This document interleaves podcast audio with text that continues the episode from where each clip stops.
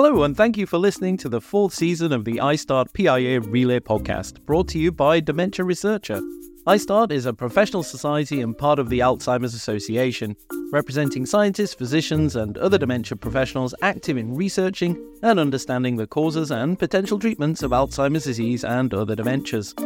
In this five part series, we've asked members of the ISTAART professional interest areas to take turns at interviewing their colleagues and being interviewed themselves with the interviewee going on to be the next episode's interviewer. We're sure you've listened to these before, so you'll know what to expect. We'll be releasing one of these podcasts each day in the build up to the Alzheimer's Association International Conference, which this year takes place online and in Amsterdam. So sit back, turn up the volume, and be ready to hear about these individuals, amazing research fields, the work of the peers, and just what you can expect at this year's conference. Thank you for listening. Hello, everyone, and thanks for tuning in. Uh, I'm Maura Malpetti. I'm, I am a Race Against Dementia Alzheimer Research UK Fellow, and I work at the University of Cambridge. I'm the program chair of the Frontotemporal and Related Disorders PIA, and today I'm delighted to be talking with Beth Eyre. Hi, Beth. Hi, Maura. How are you? Fine. Very excited to be here and interviewing you.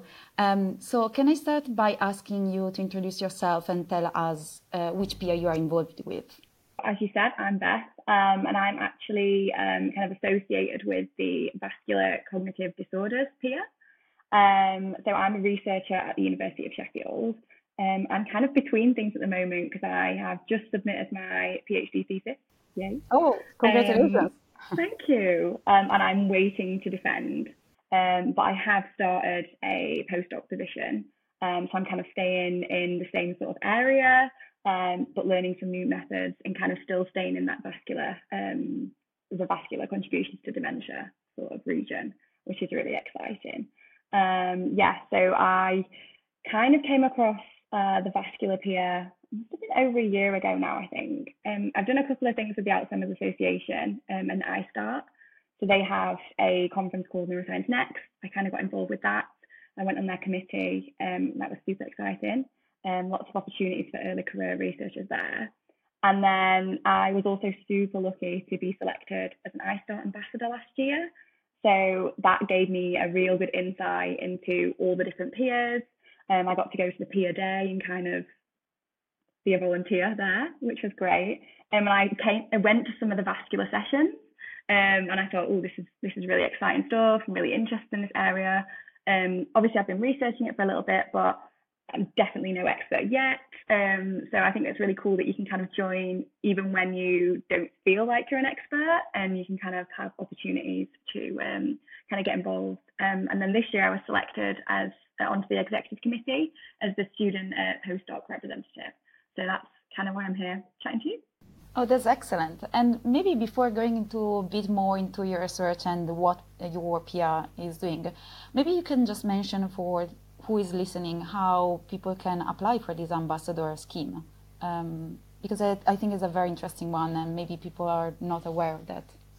Yeah, so the ambassador scheme, I think it started a couple of years ago, um, but over the past years, it's really kind of developed into this whole like year long program. Um, and to apply, I think the applications usually open. This, I don't know about the dates, but it's usually February time, I think. Um, and they open, and on the questions, it might ask you kind of um, why you want to be an ambassador, what you think you can bring to the role. Um, it might want to give some examples of kind of things you've done. Um, but they really just want people to kind of show their enthusiasm for ISTAART um, and kind of their research area. Um, it's not about like how many papers you've got or all the science. It is it's about you and kind of what you can bring to the role, which I think is is really nice because a lot of the things sometimes in academia are all about what's your h-index, but this is actually about like you and you get to be you, which is fantastic. Um, and then kind of as part of the program, you get to go to the main Alzheimer's Association conference, the AAIC um, and yearly conference, annual, annual conference. Um, and you get to kind of wear your purple shirt and kind of be in the face of the role and um, help out in sessions, um, meet people from all around the world. So you get to meet um, other ambassadors from around the world, which is super exciting.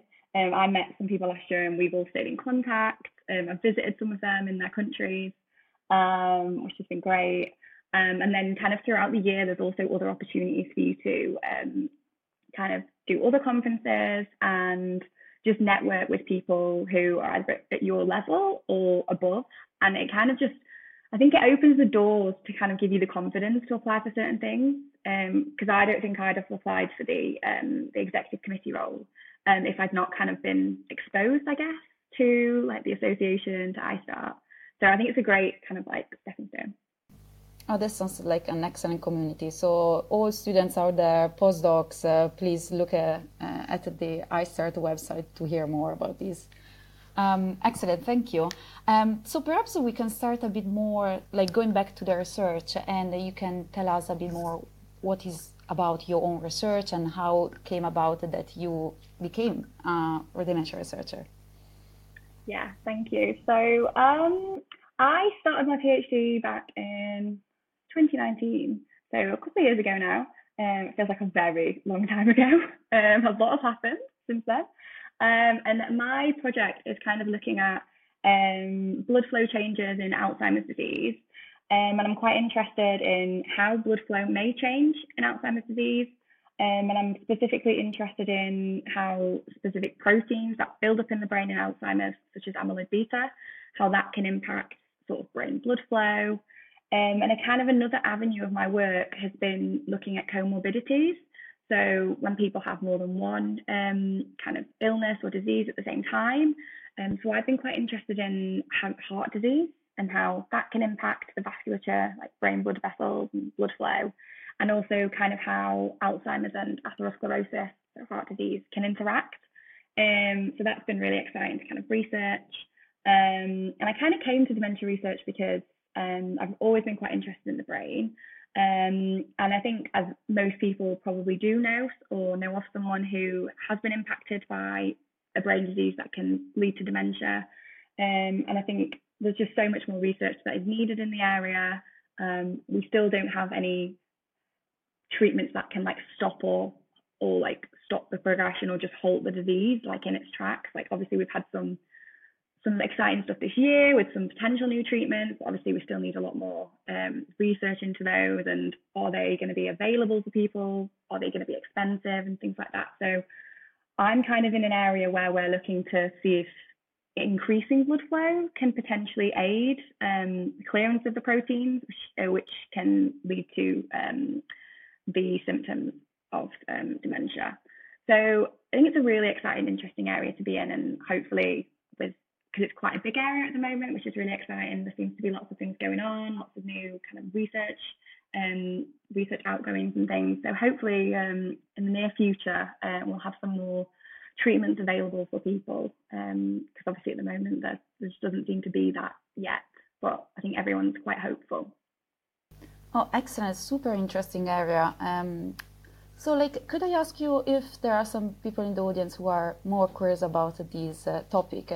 How uh, can we improve our blood flow, for example? There are some aspects that people could take care of their lifestyle that you'd suggest, for example. I think is a big factor, maybe. In...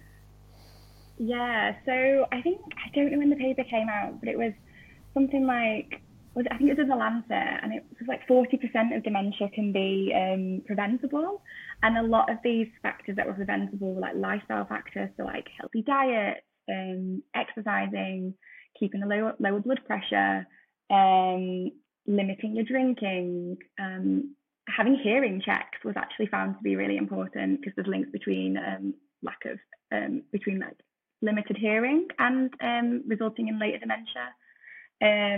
Sleep was a massive one. Um, I love to sleep, so I find sleep inter- uh, sleep research super interesting. Um, so yeah, that was another big one. Air pollution and things like that. So, um, and I think a lot of the charities as well are really starting to um, talk about those things and kind of it, it just inform people because a lot of people aren't aware and how you can't you can't be aware if you're not told, right? If we're not getting the science and kind of promoting that, kind of promoting the research that we all do, it's it's really important that we do communicate that to people because it is really important and you can't make a change unless you know, right? Yeah, absolutely. And related to that, I know that you are like I don't know if it is the right term, but you are a good influencer in that term. So you are involved with a lot of public uh, engagement.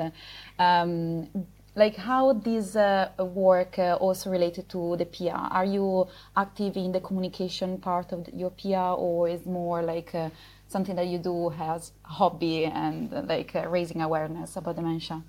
Yeah, so I don't. Um, in the peer, I'm not actually the communications person.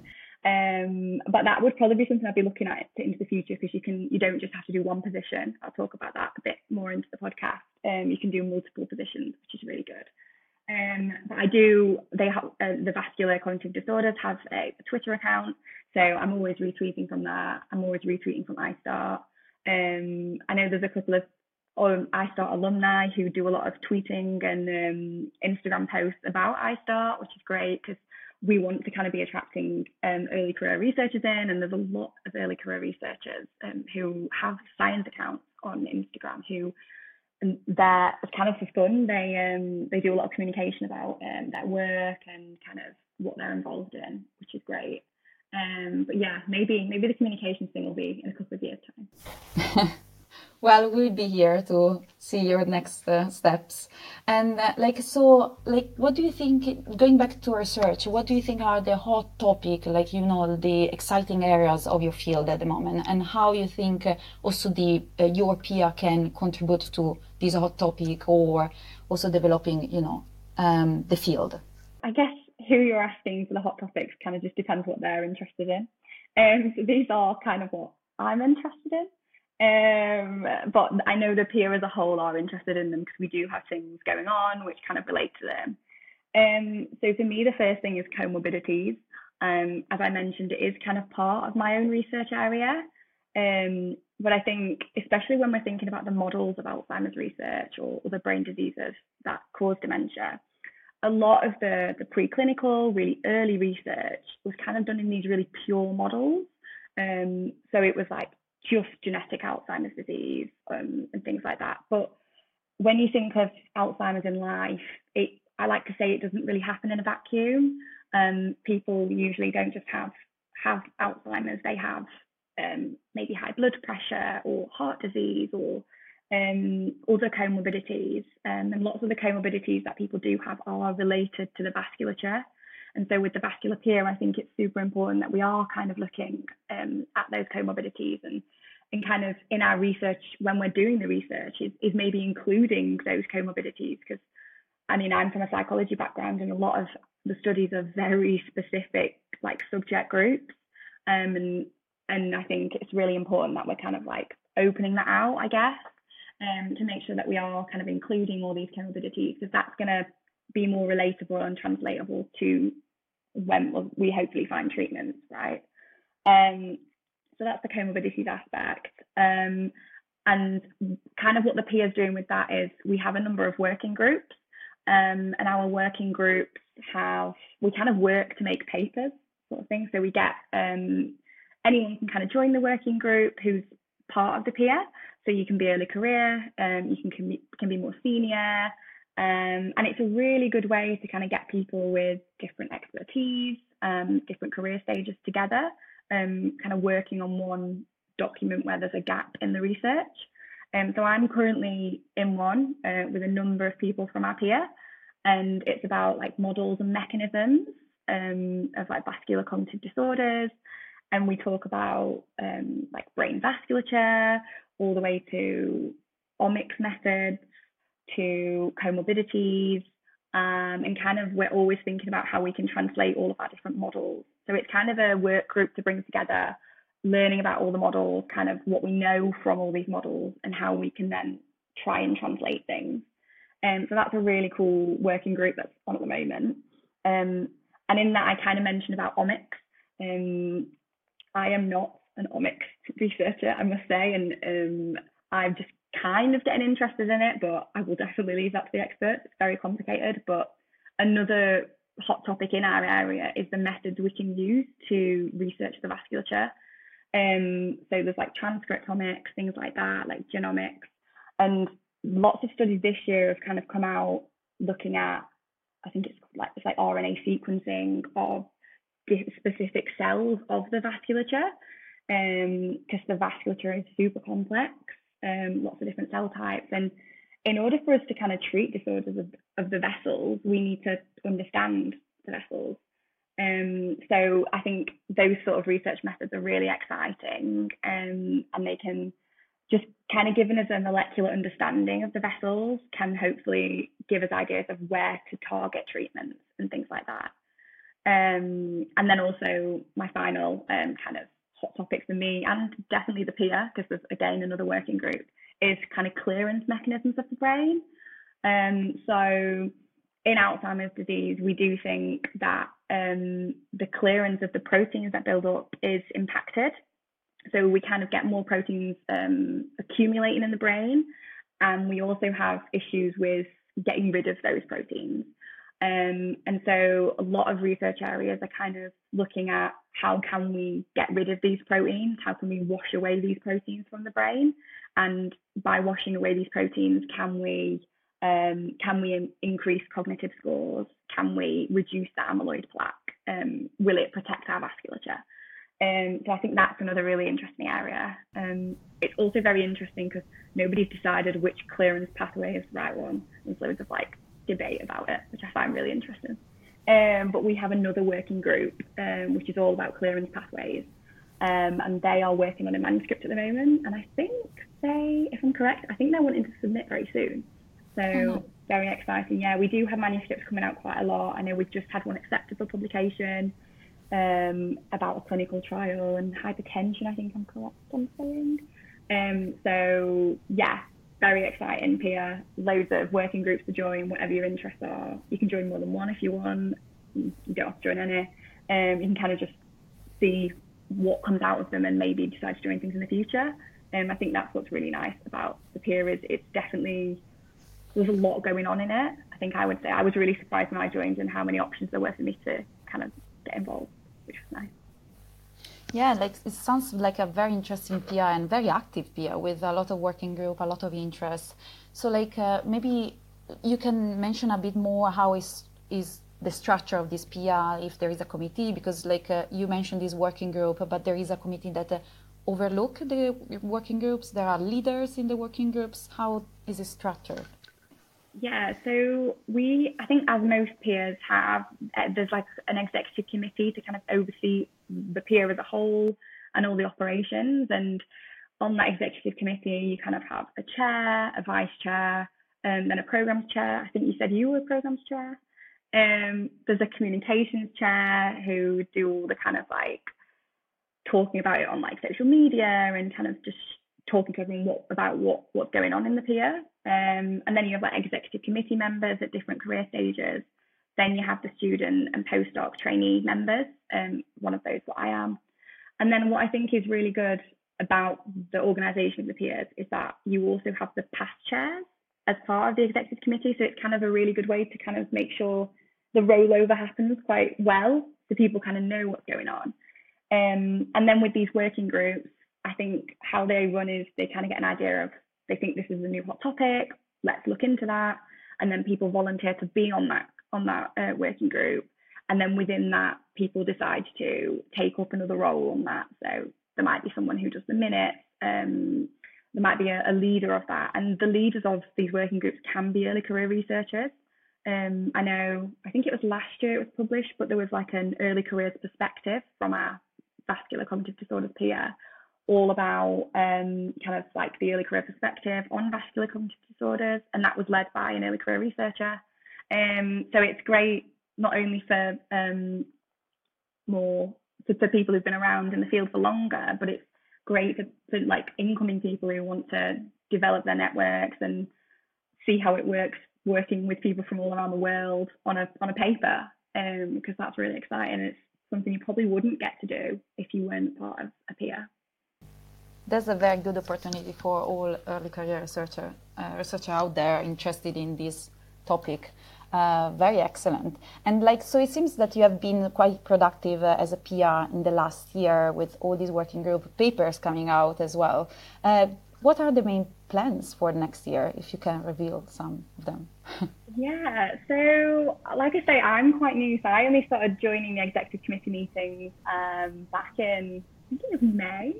So I've kind of got like a bit of an insight into kind of what happened the past year and kind of some of our ideas for the future. But I think the main thing is just to kind of keep keep the the momentum going because they seem like the group has great momentum. Like you said, it's super active. We've got loads of different working groups.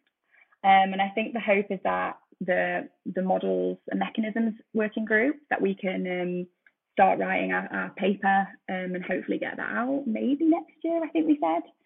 Um, and then yeah, and maybe keep applying for when it comes on to AIC, applying for um, like focus sessions and things like that. Um, we constantly put on webinars. Um, I think even just this year, just as an example of a couple, we had um, webinars about um, about what white matter hyperintensities, kind of what causes them, um, and then we had sessions like a, a, deeper dive into those. We also had sessions about clearance and kind of how clearance pathways are in the brain. Um, so there's constantly things going on throughout the year. So I think the hope is that we continue to do webinars um, and make sure that they're like everyone can get on get those, especially through ISTAART, um, and um, just to continue to kind of work on those working groups um, and get our um, peer out there at the the annual conference. Yeah, and you mentioned webinars, so where people can sign up for these, and uh, you know, like uh, if there are recordings, uh, um, I think there is a pre uh, uh, method for all peers, but maybe you can tell us a bit more. Yeah, so with the webinars, so you usually get, if you join the peer, you can join the peer, go onto the ISTAART website, which has uh, been newly renovated. Lovely.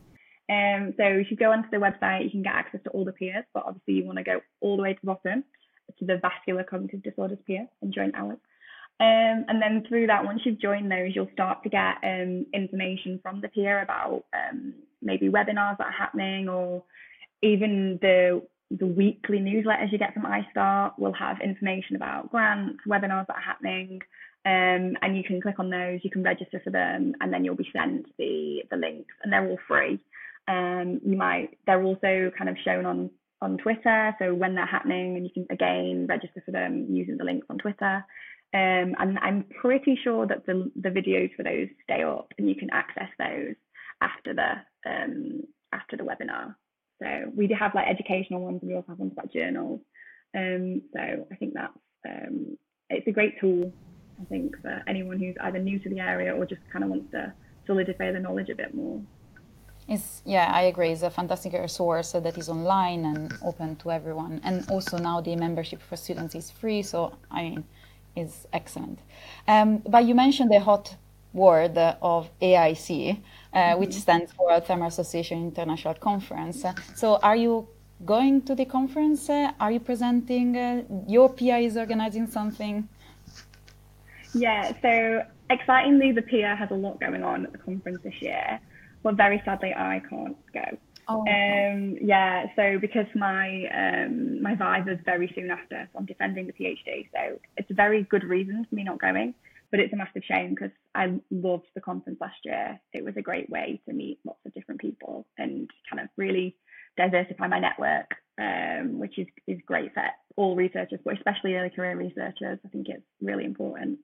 But yeah, so the PA has quite a lot going on. So they have an ISTAART immersive session um, uh, titled Evaluating the Human Vasculature for Vascular Cognitive Impairment of Dementia so that's on Friday. It's like a whole session on the 14th of um, of July. So it's before the main conference. So yeah, if you're interested in the vasculature and vascular cognitive disorders, I think that's a really exciting one for you to go to.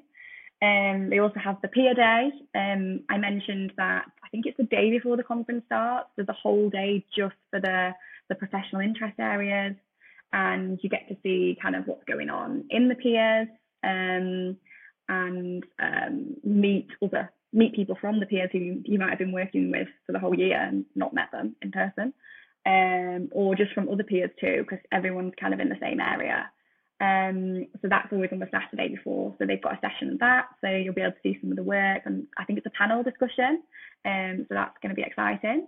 Um, they were also, the PIA were successful in getting a focused research session, and I'm pretty sure this is at the actual day, at the actual conference, main conference. And this, I think, is about the incidence, pathogenesis, and clinical implications of amyloid related imaging abnormalities, so ARIA. Um, and then there was also a successful perspective session. Um, and this was about closing the, um, the sex or gender gap in dementia and then honing in on the um, the vasculature, really focusing on that. So there's um, some really exciting things going on at the conference. Um, very sad that I won't be able to attend, but I'll be able to kind of catch up because if you're a ISTAART member, I think you can get access to quite a lot of things online. Um, mm-hmm. So even if people aren't able to go, um, they should be able to have access to some of these things, which is very exciting for everyone. Well, it's very sad that you will not be there, but we look forward to seeing you next year as a doctor. Uh, so, yeah, good luck with the Viva. Um, so, like, uh, I I guess a lot of people that are listening this uh, to this podcast, uh, maybe they are considering to join the PIA and other PIAs, and maybe they are interested in this field. Maybe you could mention like give an example especially for people that are not involved in this field of like your daily um, daily work uh, and daily job, how your day as a dementia researcher in this field looks like. So, kind of how what I do on a daily basis and how that yeah. maybe relates to the peer. Mm-hmm. Yeah. So, um, I'm like a early, like I say, I, I do lots of research in um, like um, Alzheimer's disease and looking at kind of clearance and blood flow. So how my research kind of relates to the peer is that I'm quite directly related to it, I would say. Um, obviously, I'm quite interested in the vasculature and things like that. But when I first started, I definitely didn't really have much of an understanding. I was very new to the area. And I think actually start joining the peer early would have been really good for me um, because I would have been able to like look at the webinars and get the educational videos and kind of see how that relates to my work. And I think also by starting your network early, you can maybe think about future careers and things like that. Um, by joining the PIA, you, like I said, because there's on the committee or just within the whole PIA, there's it's bringing together really similar focused people who everyone's kind of got some interest. You don't have to be an expert. You just might be interested in the vasculature, or you might be part of another another peer or another research area, but you might be thinking, oh, I think the vascular could could be an interesting topic to maybe kind of um, go into. And I think by joining the PIA, you can kind of see some of the main work that goes on, and you might be able to create your own collaborations from it. And I know there's definitely people within our PIA who have who have started collaborations. Um, the networking is great for early career researchers. Um, and like I say, you get the opportunity to work if you want to, on a committee with people who are maybe professors, um, they might head up a school or something like that. And you wouldn't really have that opportunity without the peer, I would say. I, I don't think there's another kind of society or sort of um, group where you can do that, um, working on such close levels and kind of you're getting as much out of it as other people are. And I think that's what's really exciting. Um, and yeah, just massive opportunities for career development um, especially with those working groups. Um, if you if you have the time, obviously I know everyone's time is quite limited, but if you do have the time, you can really take a massive role in those working groups. And if you're getting a paper out of it, that's really exciting. But it's not just a paper; it's getting that network out of it and kind of working with working globally as well. I think that is the point of ISTAART, and that's the point of the peers, right? You we want to bring together people who are interested in the vasculature, whatever your interest is, um, maybe you might be a preclinical researcher, maybe you work in models of Alzheimer's disease, maybe you work in clinical trials. Like the point is that we're wanting to, or maybe you want to do all these things, right? By getting everyone together with the vascular cognitive disorders PIA, it kind of allows that opportunity to, to kind of happen. And I think that's what's really exciting about um, the vascular peer. And I was told today it's the best peer, but it is the best PIA. Well, on that we can debate. Uh, no, but I think you already answered actually my next quest- question, like why some of the listeners should join the PIA, and you gave an excellent example of how this can be a very productive uh, part of your life uh, in terms of networking, building career, etc. Um, but maybe also you could mention, like you mentioned, all these working groups, and there is a lot of interest in different different fields.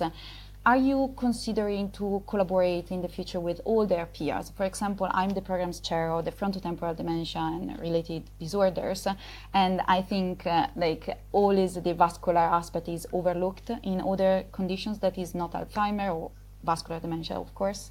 Um, so, what can we do as different peers to work together on this field?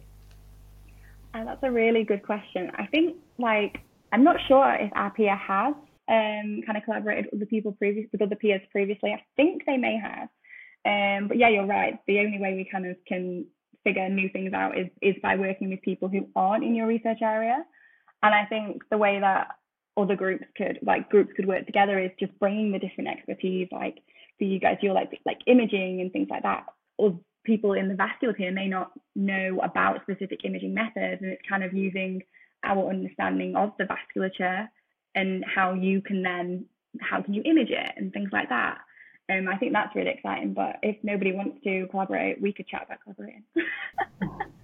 Because I think, like, yeah, I think our group is very collaborative, and I think there's definitely scope to collaborate with many different um, many different peers, especially with imaging and the vasculature. Mm-hmm. Um, it makes sense, right? We we want to see kind of what's happening on those vessels.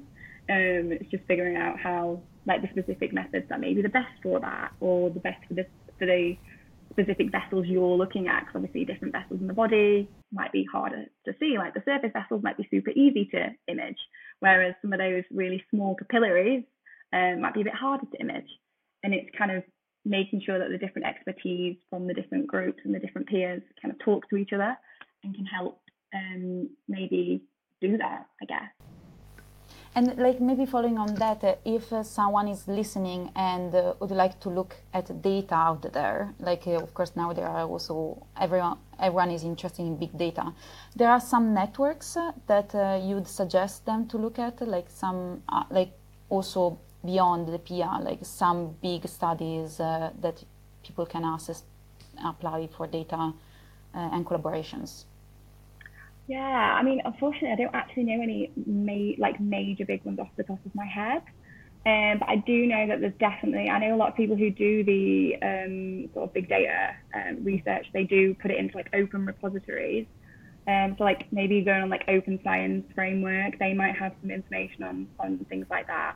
Um, because yeah, the point of doing the big data is you kind of want people to use the data. Um, I know of like the Brain Biobank and things like that and they don't just collect information about the brain they have lots of other different things that they've collected and people are able to like correlate that. They have imaging. I think they have imaging. Um, and there's like there's a lot for imaging and i think maybe i'm pretty sure there are some for the vasculature but like i say i'm not sure of them off the top of my head but within the big ones are probably they probably have information on the vasculature. They might do like heart scans because i know because i'm interested in um, like heart disease and atherosclerosis I know a lot of a lot of these different big data sort of um, big data things. Don't know the word for them. Um, they do maybe scans of like the heart, so you can look at kind of like plaque load and things like that, and you're able to like correlate that with like blood pressure or like do people take hypertensive medication and things like that. So there's these massive data sets. There's a lot that can be done with them, um, and I think we're only just kind of looking at the tip of the iceberg with them. So there's definitely loads more we can do with them, which is really exciting. Um, I think as an early career researcher, it makes it a more of an exciting field. And there could be another collaboration with one of the interviewee uh, of this series, uh, Imre from the Artificial Intelligence PIA. So there is a lot of cross matching between PIAs. Well, excellent. I think we are reaching the end of this uh, podcast. Uh, thank you so much to Beth for taking the time to join us uh, today. And good luck for your Viva. You'll be brilliant, I'm sure. and thank you everyone for listening. Uh, you can find profiles on myself and my brilliant guests and information on how to become involved in ISTAART on our website at dementiaresearch.nihr.ac.uk uh, and also at www.alpha.org ISTAART. There is a link in the show uh, notes here. And I'm Maura, and you have been listening to the Relay uh, podcast from, the, from Dementia Researcher and the Alzheimer's Association. We'll be, be back tomorrow, so hit subscribe on the YouTube or your favorite podcast app to ensure you don't miss any of the episodes. Thank you so much, Beth. Thank you, everyone.